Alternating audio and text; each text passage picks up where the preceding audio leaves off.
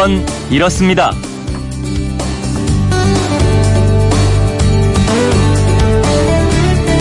안녕하십니까 오승훈입니다. 여러분은 은행 통장 몇 개나 갖고 계십니까?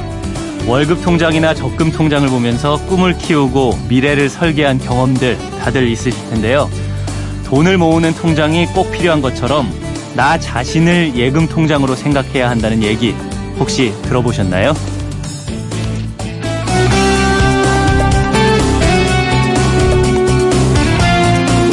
나 자신을 예금 통장으로 생각해야 하는 이유, 그건 이렇습니다. 왜 그 자루가 비어 있으면 똑바로 서 있을 수 없잖아요. 마찬가지로 통장이 텅 비어 있으면 마음이 무겁습니다. 나 자신을 예금 통장으로 생각하라는 것도 자꾸 꺼내 쓰기만 하면 감정적 파산 상태가 될 수 있기 때문인데요. 통장에 정기적으로 적금을 붓고 예금을 하는 것처럼 자신을 위해 쓸 수 있는 시간도 떼어내서 예금을 하고 그것을 내면의 시간 아니면 매일의 예금 시간으로 부르라는 겁니다. 그리고 이 시간을 스스로 돌아보거나 에너지를 충전하는 기회로 활용하라는 건데요. 예를 들면 내 기분을 글로 표현하거나 좋아하는 음악을 감상하거나 산책을 하거나 편안하게 휴식을 취하거나 이런 시간을 꾸준히 가져야 통장이 불어나듯 삶도 풍성해진다는 겁니다. 어느새 추석 연휴 마지막 날입니다. 이제 어느 날 갑자기 찬바람 불고 기온도 뚝 떨어질 텐데요. 지쳐 쓰러지지 않도록 재충전하는 시간을 앞으로도 자주 가져야겠습니다. 9월 26일 수요일 그건 이렇습니다. 오승훈입니다. 추석 연휴 마지막 날입니다. 잠시 광고 듣고 오늘 순서 계속하겠습니다.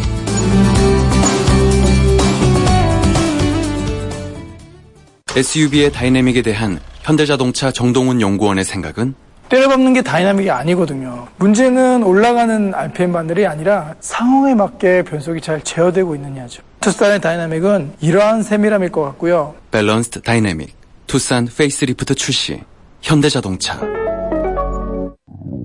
오늘 소개해드릴 맛집이요. 현대 오일뱅크예요. 봄에는 참기름, 여름엔 비빔면, 가을엔 햅쌀까지 얼마나 맛있게요? 맛있겠죠? 1년 내내 맛있는 경품이 가득! 만나면 배부른 주유소. 즐거운 만남 현대 오일뱅크 추석 연휴와 함께하는 그건 이렇습니다. 어제는 나무랑 음악이 함께 만나는 시간을 가졌었는데요. 오늘은 스포츠와 클래식이 만나는 시간을 가지려고 합니다. 매주 일요일에 맛깔난 코너 만들어주시는 두 분의 게스트죠. 어, 스포츠 속 그건을 담당하는 스포츠 동화 김종건 기자 그리고 클래식 아하의 최영호 클래식 평론가 함께 모셨습니다. 안녕하세요. 네, 안녕하세요. 네. 두 분 함께 방송하시는 건 처음이시죠? 네, 네. 처음. 아, 서로 인사는 나누셨어요? 지금 인사 나누. 네, 나누시죠. 안녕하십니까?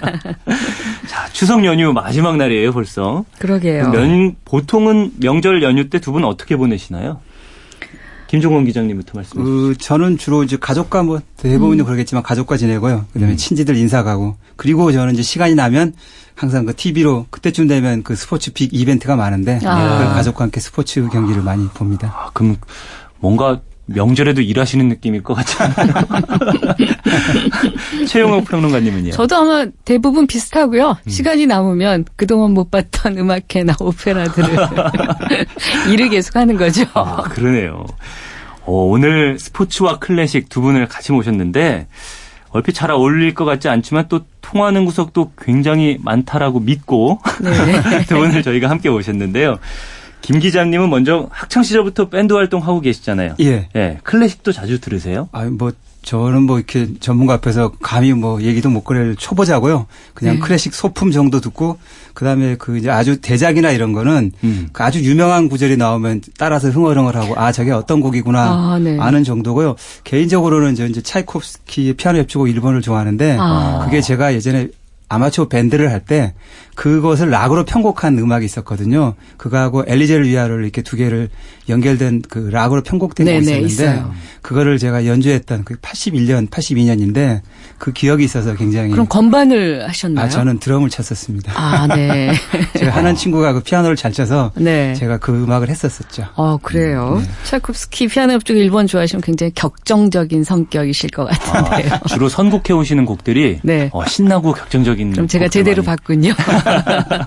아니 근데 저는 이거 두 달 정도 클래식 같이 했었는데 네. 아직도 지금 배우는 단계인데 김종건 기자님은 이미 뭔가 이렇게 교감을 음, 하고 계신 그러시네요. 것 같아요. 네. 어, 예. 그러면 반대로 최영옥 평론가님은 스포츠 좋아하세요? 네, 저도 뭐 다 좋아하지는 않지만 저 주로 보는 것을 즐기죠. 뭐 축구나 피겨 스케이팅이나 음. 축구나 뭐 피겨. 수영 뭐 어. 이런 것 좋아한다고 볼 수 있죠. 네. 수영은 직접 하시는 것도 좋아하시고요. 하긴 하나 그냥 그냥 빠지지 않는 정도.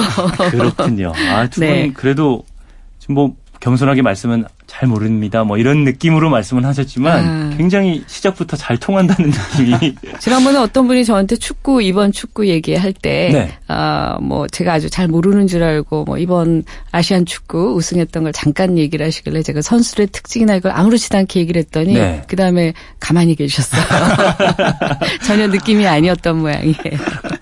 오늘 그래도 기대를 해보겠습니다. 네. 두 분께 저희가 미리 부탁을 드렸어요. 추석에 얽힌 재미난 얘기 준비해달라고 부탁드렸는데 먼저 김종건 기자님 먼저 프로야구 말씀을 해주신다고요? 예. 그 프로야구는 특별한 경우가 아니면 추석 연휴에도 경기를 합니다. 음. 이제 프로야구 선수들도 사실은 뭐 가정이 있고 명절은 가족과 함께 보내야 된다는 뭐 이런 주장들도 나오는데 네. 이 프로스포츠 선수는 이 자기 가족이나 뭐 이것보다는 팬을 먼저 생각해야 되는 그 엔터테인먼트 산업이거든요. 아, 네. 이 프로스포츠라는 자체가. 그래서 추석 연휴는 이 팬들이 또 가족과 함께 가장 편안하게 경기를 볼 수 있는 사실은 가장 좋은 달이거든요. 음. 그래서 이 선수들은 팬을 위해서 경기를 하고요. 그다음에 이제 이 연휴가 되다 보면 선수들이 이동을 할 때 버스로 이동을 해야 되는데 아무래도 이제 민족의 이동에 버- 선수단 버스가 음. 같이 겹치게 되면 굉장히 힘듭니다. 어떤 때는 막 20시간씩 뭐 이렇게 가야 되는 경우가 있어서 아, 그렇겠죠. KBO가 이제 나름대로 이제 오랫동안 하다 보니까 노하우가 생겼었어요. 음. 그래서 가능하면 연, 이 추석 연휴 때는 시즌 일정을 짤 때 좀 그 가까이 있는 지역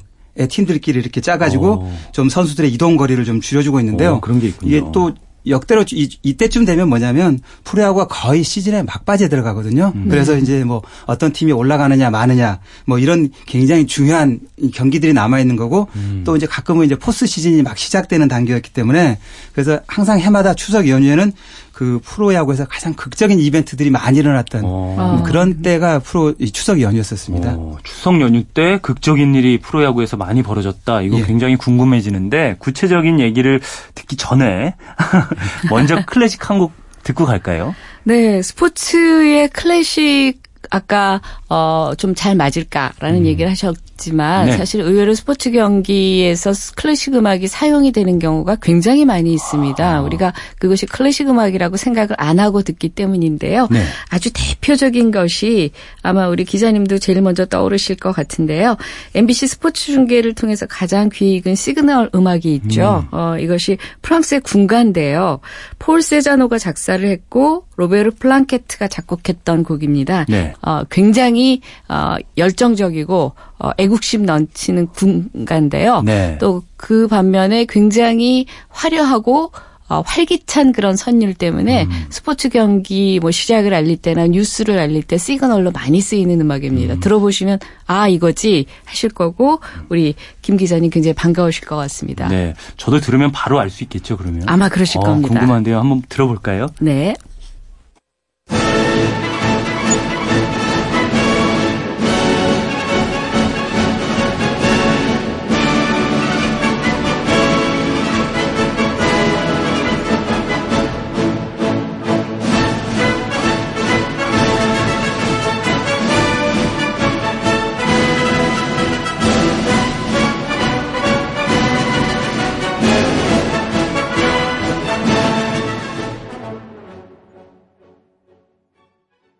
네, 전국에 계신 시- 스포츠 팬 여러분 안녕하십니까 이렇게 나갈 것 같은 고국에 계신 뭐. 정말 많이 들었어요. 네, 맞습니다. 아마 다 기억이 나실 것 같은데요. 최영욱 평론가님은 스포츠 경기 시그널로 쓰인 음악, 클래식 음악이 또 있을까요? 굉장히 많이 있습니다. 어, 대표적인 것을 몇 개를 꼽으면 네. 엘가의 위풍당당 행진곡이라든지 음. 주페의 경기병서곡이라든지 뭐 베르디 오페라 아이다에 나온 개선 행진곡이라든지 또 글린카라고 하는 러시아 작곡가가 작곡했었던 루슬란과 루드밀라 서곡이라고 하는 작품들이 있어요. 예. 어, 그리고 해마다 어, 비엔나에서 신년음악회 할때 어, 맨 마지막 앵콜로 하는 라데츠키 행진곡 같은 경우도 어, 스포츠 경기의 시그널로 어, 굉장히 많이 어, 연주가 되는 곡이기도 하죠. 택해지는. 역시 그 스포츠 경기라 그런지 행진곡 관련된 곡들이 아무래도 많네요. 어, 그렇죠. 행진곡이 경쾌하게 예. 어, 나아가는 그런 느낌이니까. 네. 어, 이 엘가의 위풍당당 행진곡은 아마 그 학생들도 굉장히 많이 아는 그런 곡이기도 하고요. 네. 어, 지금 우리한테는 이제 위풍당당이라고 제목이 붙어 있는데 이 영국의 작곡가 엘가가 작곡했던 여섯 곡으로 이루어진 관현악을 위한 행진곡 집 속에 들어있는 곡이에요. 예. 그래서 원래는 폼프가 이 장려한 또는 화려한으로 번역이 되고 이 행사나 의식이란 뜻으로 사실은 이 제목이 붙었던 거거든요. 음. 그래서 원칙대로 하면 뭐 장엄한 의식, 화려한 의식 이런 뜻인데 네. 어, 위풍당당이라고 어 뭐 의역처럼 음. 어, 은유적으로 이제 표현이 됐었던 부분이죠. 네. 그 느낌이 에, 셰익스피어의 희곡 오텔로에 나오는 3막 3장의 대사에서 따왔다고 합니다. 어, 저 장엄한 군기여 명예로운 전쟁의 자랑도 찬란함도 장관도 다 끝장이다라고 하는 그 대사에서 이 제목이 이제 나오게 됐는데 예. 어, 사실은 이제 이, 이 여섯 곡 모두가 위풍당당의 전반적인 선율인데요. 네. 우리가 흔히 얘기하는 위풍당당 행진곡의 주 선율은 첫 번째 곡의 주 멜로디입니다. 근데 이것을 영국 사람들이 희망과 영광의 나라라고 가사를 붙이게 돼요. 그래서 이 부분을 영국 제2의 국가처럼 오늘날 아, 연주하고 있는 곡입니다. 어, 지난번 월드컵 때 그 영국이 모처럼 축구 어, 아마 준결승까지 사강, 네, 사강까지 사강까지 왔습니다. 올라갔었죠. 그때 영국 전체가 이 곡 연주하면서 어. 어, 모처럼 올라갔으니까 굉장히 기뻐했었던 물론 그. 이후에가 좀 아쉽기는 하지만 네. 그런 곡이기도 하고 재미있는 것은요. 어, 우리한테는 이 곡이 스포츠 경기 시상식 음악 뭐 스포츠 경기 어, 뉴스 시그널로 많이 유명한데 미국에서는 졸업식의 행진곡으로 많이 쓰입니다. 어, 그래서 거의 모든 고등학교, 대학교에서 그래서 자녀분들이 미국에서 유학하고 있는 분들이 제가 이 곡 들려드리면 어머 우리 아이 졸업식에서 이 곡 들었어요라고 하는 곡이기도 해요. 네. 그래서 실제로 이 엘가가 1900 5년에 예일대학교 학위 수여식 날에 음대 교수였었던 사물 샘포드가 음악 박사 학위를 어, 수여했었던 일화도 있었던 곡입니다. 그렇군요. 영국의 제2국가 또 네. 졸업식이나 미국에서는, 뭐, 예, 네. 이런 데서 그만큼 새로운 출발, 앞으로 나아가는 뭐 이런 느낌이 사실은 이 그냥 말 그대로 위풍당당한 그런 행진곡이에요. 네 우리한테도 익숙하겠죠. 아마 들어보시면 너무 잘 아시는 곡일 겁니다. 네 엘가의 위풍당당 행진곡 듣죠.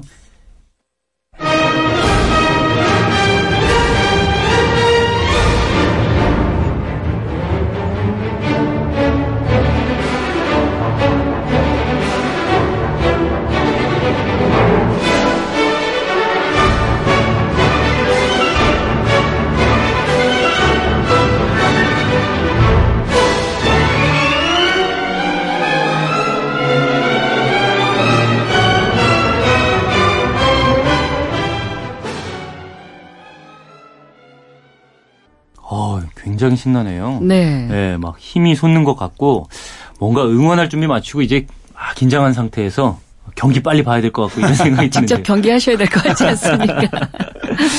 아, 그러니까 빨리 스포츠 얘기 또 나눠보죠. 김종호 기자님 이야기부터를 좀 풀어주세요. 예. 그 추석 연휴하면 가장 그 먼저 떠오르는 팀이 그 프로야구 오비 베어스죠. 지금의 두산 베어스인데요. 네. 지금으로부터 32년 전이었던 1986년 9월 17일이었습니다. 이 그날이 그 당 그해 추석 바로 전날이었는데요. 잠실에서 롯데하고 OB하고 딱 한 경기가 열렸었습니다. 근데 그때가 좀 굉장히 그 페넌트레이스 막판이 좀 흥미로웠는데 네. OB가 시즌 마지막 날에 이 상대 롯데한테 그 최소한 무승부 내지는 이겨야지만이 이 경쟁자 당시 MBC 청룡이었거든요. MBC 네. 청룡을 제치고 플레이오프에 딱 진출하는 그런 이제 극적인 지금 상황이었는데요. 네. 그 86년이 왜 페넌트레이스가 좀 이상하게 이렇게 재밌게 됐냐면 1985년에 삼성이 전 후기 통합 우승을 해버렸었어요. 그 바람에 한국 시리즈가 없어져 버렸습니다. 그래서 그 한국야구위원회 KBO가 야 이래가지고는 안 되겠다. 가을을 상징하는 이 한국 시리즈가 없으니까 너무 이상하다. 그래서 무조건 한국 시리즈를 만들어야겠다라는 생각에서 86년부터 플레이오프 제도라는 거를 이제 새로 도입을 했었습니다. 네. 그래서 전기 후기 그 1등, 2등 팀들을 추리는데 만일 전기에 1, 2등, 후기에 1, 2등 해서 두 번 이렇게 1등, 2등 사이를 하면 이 팀은 한국 시리즈 직행을 하고 나머지 이제 1, 2등 팀들끼리 골라가지고 플레이오프를 하는 방식이었거든요. 근데 이렇게 하다 보니까 혜태하고 삼성은 이미 이제 한국 시리즈하고 플레이오프 진출이 확정이 됐고 마지막 딱 한 자리가 남은 게 오비하고 MBC였었어요. 딱 한 게임 차이였는데 오비가 이기면 올라가는 그런 상황이었거든요. 근데 사실 그 오비 상대팀 롯데는 이미 떨어져 가지고 문제가 없는 팀이었는데 네. 이게 뭐가 걸려 있었냐면 그 최동원 선수의 그세 시즌 연속 20승이 딱 걸려 있었습니다. 아. 그리고 이제 로테이션으로 보면 최동원 선수가 딱 나올 만한 상황이었고 뭐 어차피 대기로 세우기 위해서는 안 나올 수도 없는 상황인데 이제 오비 쪽에서 다급한 거죠. 그래서 구단 관계자가 아무도 몰래 부산으로 내려갔었습니다. 그래가지고 롯데 당시 롯데 감독을 만나가지고 같은 야구인끼리인데 부탁을 했었어요. 제발 우리 그냥 열심히 하는 건 좋은데 져주기는 필요 없으니 제발 최동원 선수만 던지지 않기만 좀 해주셨으면 아. 좋겠다. 네. 라고 했는데 그 돌아온 대답은 나도 결정을 못하는 거고 최동원 선수 본인이 알아서 할 거다. 라고 했는데 딱 그날 됐더니 최동원 선수가 이미 몸을 풀고 있더랍니다. 그래서 아 쉽진 않겠구나. 라고 했는데 이제 그때까지 최동원 선수가 19승을 하고 있었거든요. 음. 그래서 나와서 공을 던지는데 정말 최동원 선수도 자기 대기록이 걸려 있으니까 그렇죠. 엄청나게 정말 팽팽 공을 던지더랍니다. 그래서 8회 말까지 3대 1로 거의 뭐 롯데가 다 이기는 경기였거든요. 네. 그런데 오비가 9회 말에 전혀 생각지도 못하게 김형석 선수가 이제 예전에 중앙대 감독도 했었는데 김형석 선수가 2점 홈런을 쳐가지고 덜커덕 동점을 만들어 버렸었어요. 음. 그 다음에 신경식 선수가 3루타를 쳐가지고 4대 3으로 역전승을 했는데 이게 최동원 선수가 그때 2점 홈런을 맞았을 때 그 굉장히 멘탈이 흔들렸던 모양이에요. 어. 보통 수비 잘하고 이런 선수인데 3루타가 딱 맞으니까 그 본인이 그 홈 뒤로 와서 커버를 해야 되는데 커버를 두- 오지 않고 서 있었었어요. 그리고 그러는 바람에 그냥 주자가 뛰어 들어와가지고 결승점이 돼버렸거든요. 그 그래가지고 결국 이제 오비가 플레이오프에 올라갔거든요. 그래서 이, 이 오비 구단 관계자한테는 이 경기가 영원히 잊을 수 없는 자기 야구 인생에 있어서 가장 극적인 경기라고 다 얘기를 합니다. 어, 그 극적인 장면이 추석 연휴에 나온 거네요. 추석 연휴 바로 추석 전날 네, 그렇게 나왔습니다. 야, 그러면 최동원 선수는 20승 달성하지 못했고요. 결국 그렇게 못했고 아직까지 한국 프로야구에 3년 연속 20승이 그래서 나오질 않고 있습니다. 그 최동원 선수가 가장 가까웠었는데 그걸 못했던 거고요. 그, 그 오비로 보자면 그 사실은 1982년 프로야구 원년에 우승을 했는데 네. 이거보다 더 짜릿한 거를 86년 그, 그 경기라고 치고 있거든요. 음. 그 오비 구단 관계자나 오비 팬들은 절대로 잊지 못할 겁니다. 아, 최응욱 평론가님은 프로야구 팀 중에 혹시 응원하는 팀이 있으세요? 저는 야구는 그렇게 네 자주 보는 건 아니라서요. 아, 네. 그렇군요. 네. 아, 이 이야기 나오는 내내 뭔가 아쉬워하는 느낌이 들어서. 혜태 팬이신가 했는데. 아니 그게 아니고 그건 아니었나 보네요. 저는 그 부산 시민들이 롯데를 워낙 응원을 하시잖아요. 네. 어, 그래서 그런 재밌었던 경험이 있었는데 예. 부산의 그 롯데백화점 옆에 이제 모 백화점이 들어섰었어요. 네. 그래서 이제 그게 그 백화점이 이제 오픈하는 날, 아, 제가 그 광경을 봤는데 롯데에서 뭐 축하한다 이렇게 정문에 달아놨어요. 근데 음. 제가 지하도로 들어갔는데 그 지하도의 벽면 벽면마다 우리 롯데는 부산 시민 여러분들을 믿습니다라는.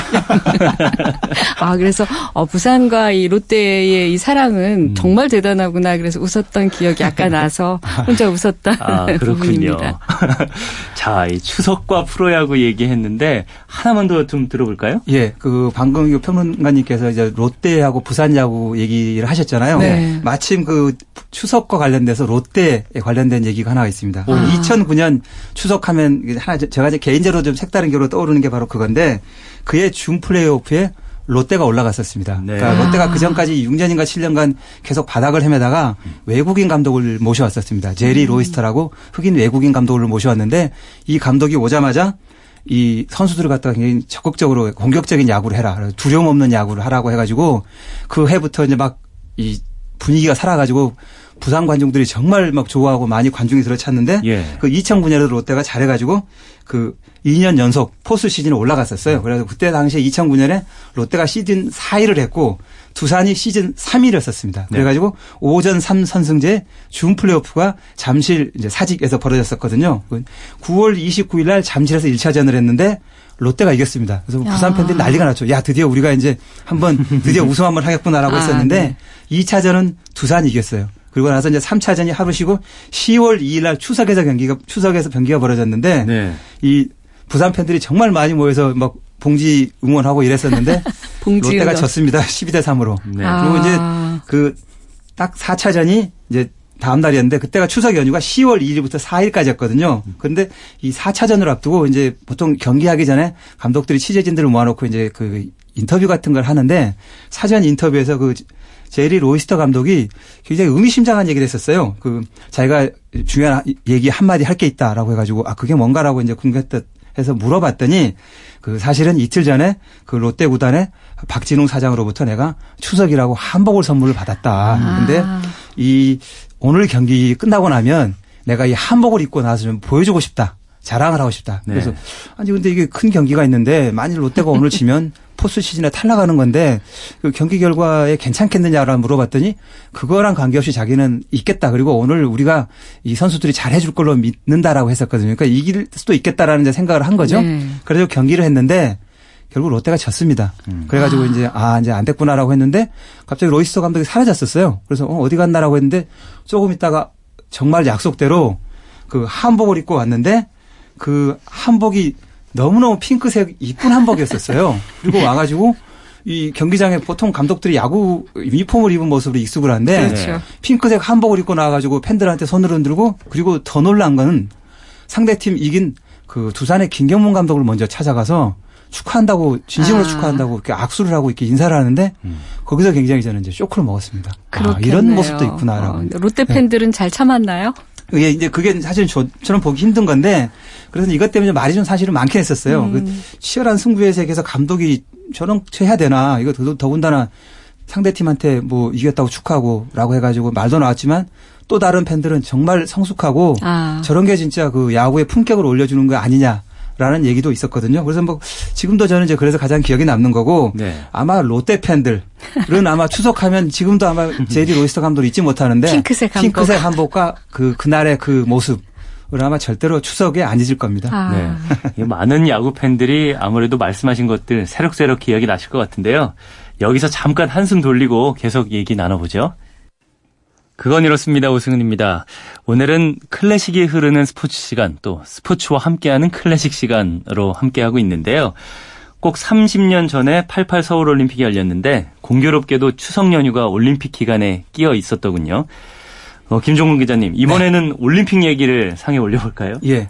그 지금부터 30년 전 88년에 이제 올림픽이 열렸고요. 그 서울 올림픽이 9월 17일부터 10월 2일까지 벌어졌었습니다. 그 당시 제가 이제 기자 2년 차로 현장에서 직접 그 서울 올림픽을 취재했기 때문에 여러 가지 좀 기억들이 새롭고 그 그때 88년에 9월 26일이 월요일인데 그날은 추석이고 딱 하루만 그때는 쉬었었어요. 그리고 네. 올림픽 기간 동안에는 모든 방송이 아마 그때 교육 방송까지 그 모든 올림픽 경기를 그 아. 중계를 했었습니다. 그래서 어린이 만화 영화까지도 안 하고 그 중계를 해가지고 모든 국민들이 올림픽을 봤던 기억이 나는데 그때 추석에 그 장충체육관에서 뭐가 벌어졌었냐면 그 유도 경기가 벌어졌었습니다. 그때 마이너스 60kg급이라 그러는데 유도의 김재엽 선수가 출전했었는데 김재엽 선수가 그 굉장히 감량으로 힘들고 그러는 상황에서 잘해가지고 결승까지 가가지고 이겨서 금메달 땄었습니다. 근데 이제 김재엽 선수가 워낙 당시 뭐 세계 랭킹도 워낙 좋았고 본인도 우승을 자신을 했었는지 이 김재엽 선수도 몰래 한복을 준비하고 있었었어요. 그래가지고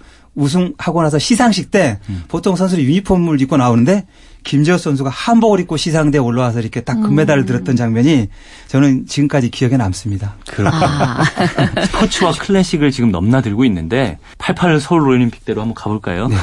김정건 기자님 그 취재 현장에 88 서울 올림픽 때 계셨다고 예. 하셨는데요. 예. 그때면은 뭐 초보 기자 시절이었겠어요? 예, 제가 이제 기자 막 2년 채고 이제 했을 때니까 아직 뭐 스포츠를 잘 모를 때인데요. 네. 그다음에 이제 그런 국제 대회라는 것도 이제 경험이 있어야 되는데 음. 그걸 잘 모르기 때문에 그냥 여기저기 우왕좌왕하고 다니는 그런 에피소드가 좀 많았고요. 네. 그 가운데 하나가 이제 제가 그 당시 세계 최고의 농구 선수가 있었는데요. 그 소련의 사보니스라는 농구 선수가 있었습니다. 그 선수를 그 선수촌에 찾으러 다녔던 게 기억이 남고요. 또 하나는 이제 그 올림픽이 다 끝나고 마지막 폐회식 때인데 아 이제 일 다 끝났으니까 좀 편하게 그 폐회식을 좀 보자라고 했었었는데 그 갑자기 회사에서 지시가 와가지고 그 탁구의 우리 국가대표 안재영 선수 지금 이제 그 국가대표 감독하고 있는데 네. 안재영 선수가 중국의 차오지민 선수라고 당시 그 중국 네. 세- 최고 선수였는데 둘이 몰래 만난다는 그 첩보가 들어와서 제가 이제 그 선수를 잡으러 다녔던 그게 좀 기억이 납니다. 어, 특종을 잡으시기 위해서.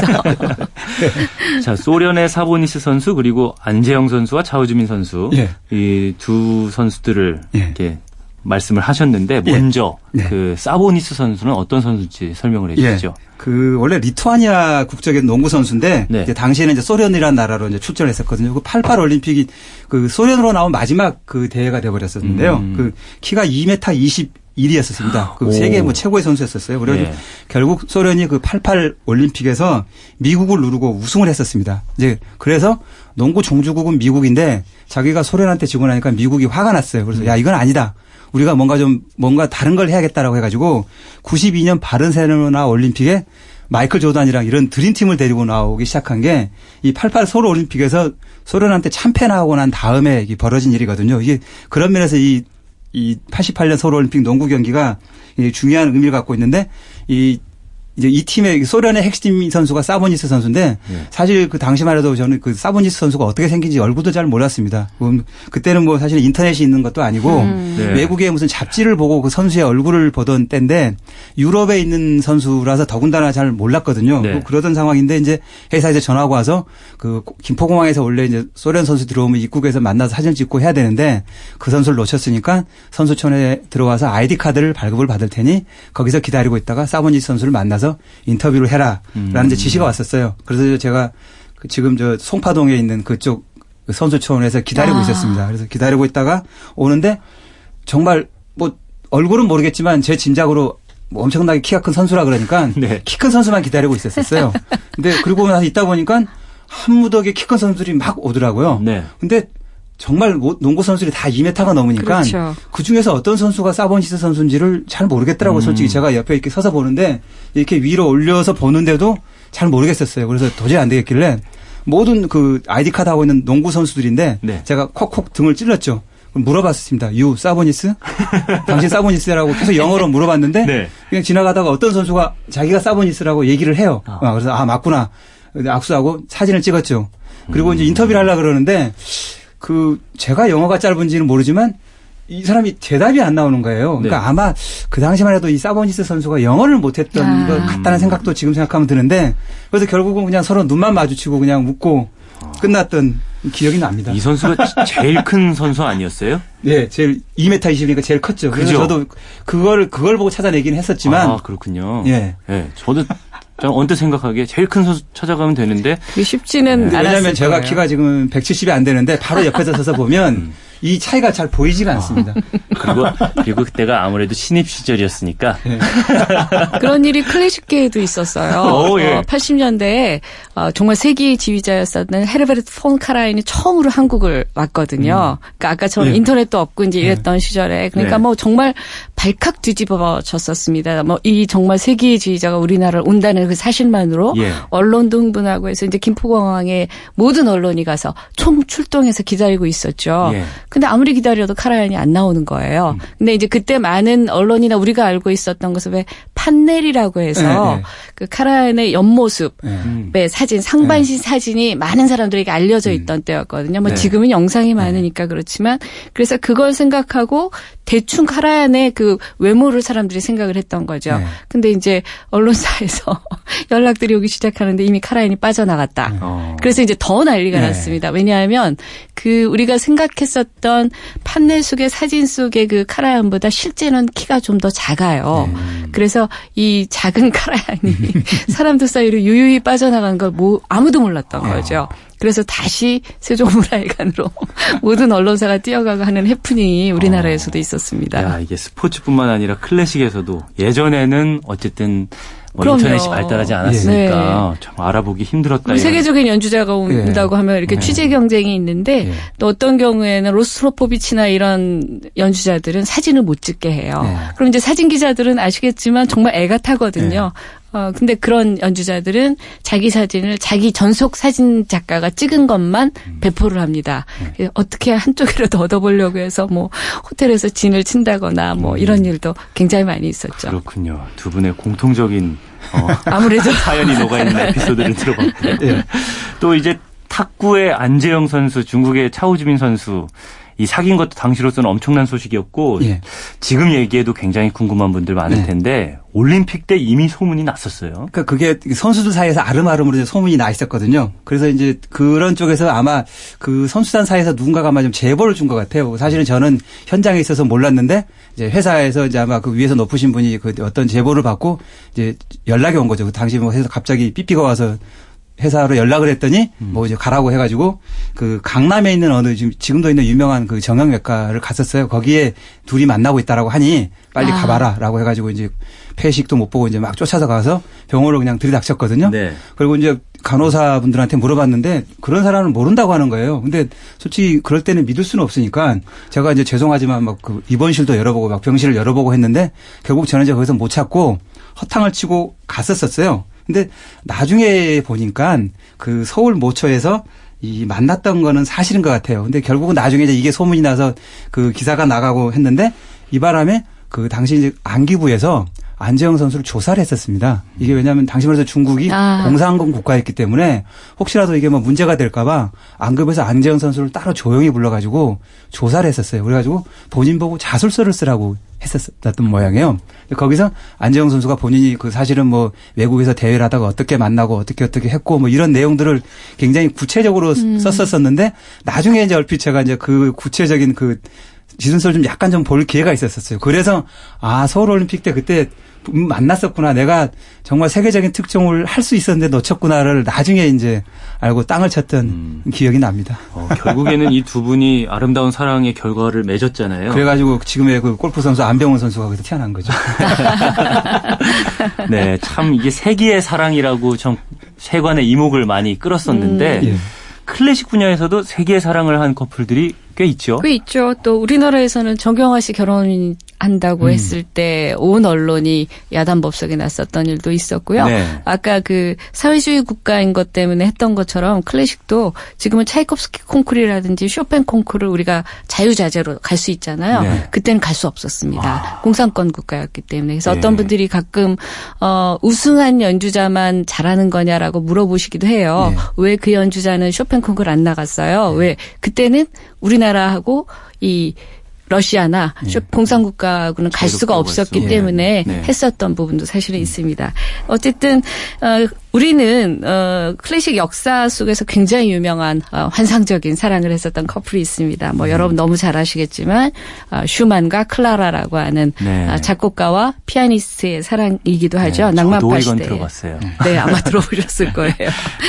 근데 어, 이 슈만과 클라라는 굉장히 나이 차이가 많이 나는 어, 연인이었고 슈만이 사실은 원래는 피아니스트 지망생이었습니다. 근데 손을 다쳤어요. 네. 그래서 할 수 없어서 작곡가로 이제 진로를 바꾸게 되죠. 그리고 그 스승이 어, 프리드리히 비크라고 하는 스승 밑에서 어, 이제 공부를 하고 있었는데 예. 이 비크에게 어, 당시에 여류 피아니스트는 거의 없었던 시절에 어, 아주 독보적인 존재였던 거죠. 이 클라라 비크라고 하는 자기의 굉장히 아름다운 딸이 아주 최고의 유럽에서 인기를 누리고 있었던 피아니스트였습니다.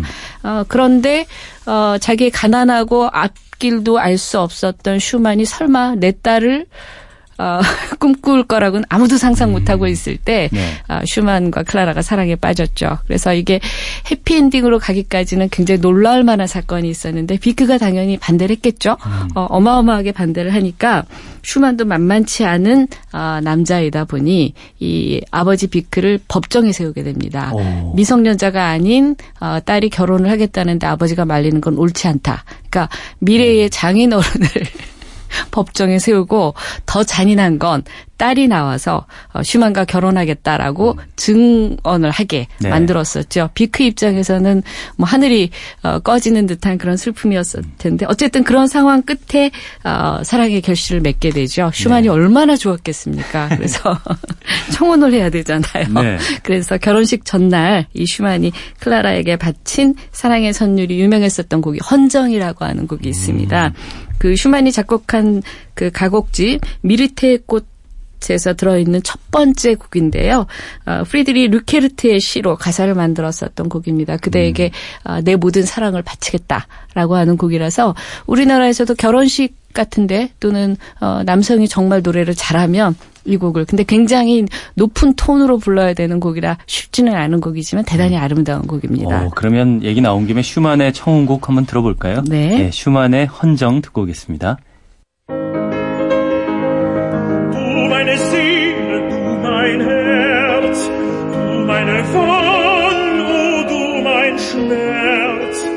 Oh meine Welt, in der ich lebe, mein Himmel, du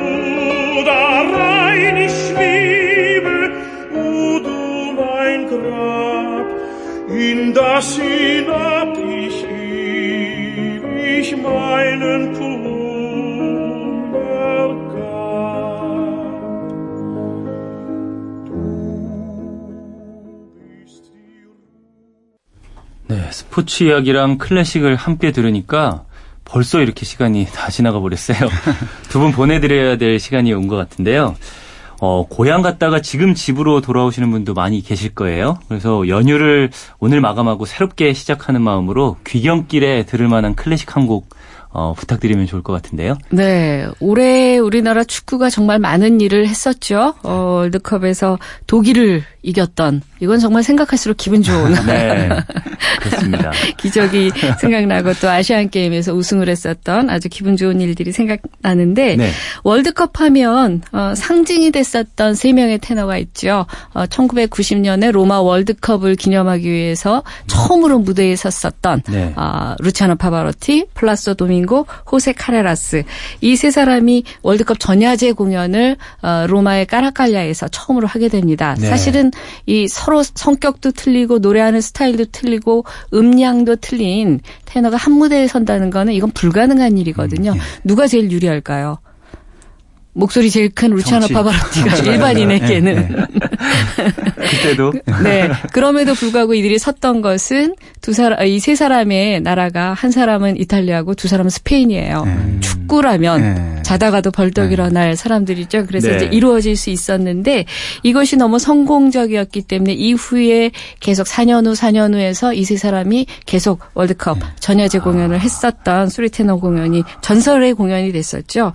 아, 지금은 한 사람은 파바로티는 고인이 됐고 네. 호세 카레라스 이제 은퇴 선언을 했고 플라스도 도밍고만 외로이 활동을 하고 있는데 뭐 그런 그때의 그 이 세 사람이 전해줬던 그 열기도 생각을 해보고 또 이제 연휴가 끝나고 새로 시작하는 아, 시간들 사실 이거 쉽지 않은 느낌이잖아요. 네. 그래서 좀 기분 좋게 행복하게 시작하시라고 어, 라트라비아타 오페라에 나오는 축배의 노래 아, 축배를 들자라는 기분으로 이 세 사람의 테너로 준비를 해봤습니다. 네. 자, 그러면은 오늘 스포츠 동아의 김종건 기자 그리고 최용호 클래식 평론가와는 이 노래 들으면서 어, 인사를 드리겠습니다. 두 분 추석 연휴 마무리 잘 하시고요. 감사합니다. 네, 감사합니다. 감사합니다. 네, 저도 여기서 인사드리겠습니다. 추석 연휴 마지막 날 오늘 하루도 행복하고 즐겁게 보내시기 바랍니다.